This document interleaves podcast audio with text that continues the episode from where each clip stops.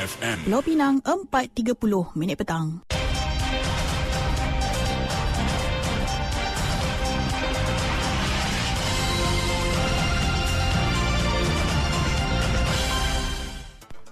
Warta Mutiara bersama Hamizah Mansur. Assalamualaikum dan salam Malaysia Madani.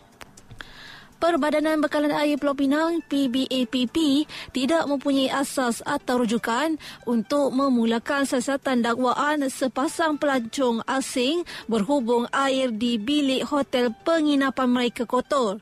Menurut video yang ditularkan, kedua-dua pelancong asing tersebut mendakwa mereka tidak mandi selama tiga hari berikutan kualiti air di bilik hotel kotor dan berwarna kuning. Ketua Pegawai Eksekutif PBAPP K. Patmanatan berkata pihaknya tidak dapat memulakan siasatan berhubung dakwaan itu kerana video itu telah disiarkan pada Mei tahun lalu iaitu kira-kira 9 bulan lepas. Tambahnya PBAPP juga tidak merekodkan sebarang laporan daripada hotel mengenai masalah kualiti air pada Mei atau Jun tahun lalu.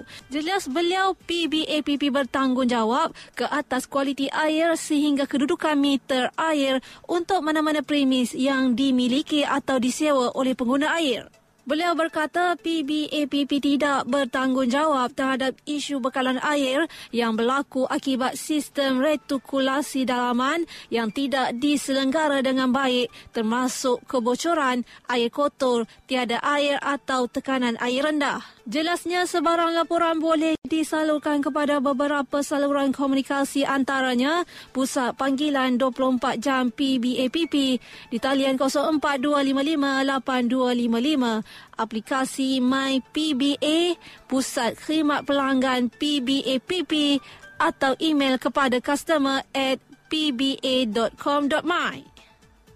Kementerian Perumahan dan Kerajaan Tempatan KPKT mensasarkan pembinaan 100 buah taman rekreasi madani pada tahun ini di seluruh negara. Menterinya Nga Komeng dalam kenyataan menyatakan inisiatif pembinaan taman itu diputuskan dalam mesyuarat jawatan kuasa Induk Panel of Expert POE KPKT bilangan 1 tahun 2024 yang dipengusikannya semalam. Dalam sektor perbandaran Mampan, KPKT telah menyasarkan membina 100 buah kawasan hijau awam di seluruh negara pada 2024 dengan peruntukan sebanyak 50 juta ringgit. Berdasarkan statistik 2022, Malaysia mempunyai seluas 23,433 hektar kawasan lapang yang berpotensi dijadikan kawasan hijau awam. Sehubungan itu, beliau memaklumkan KPKT kini dalam proses mempercepatkan proses pewartaan kawasan lapang bagi memastikan kawasan lapang sedia ada tidak ditukar guna.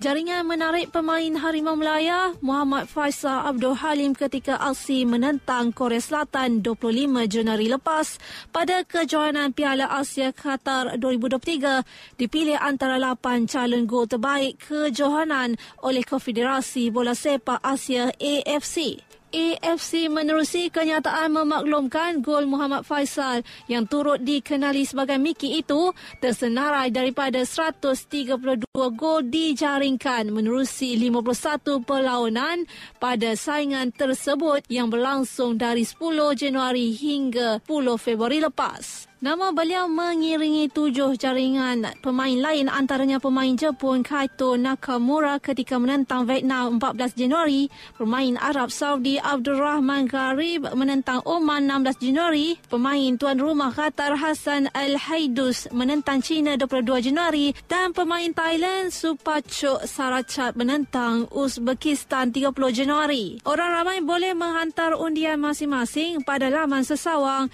www www.theafc.com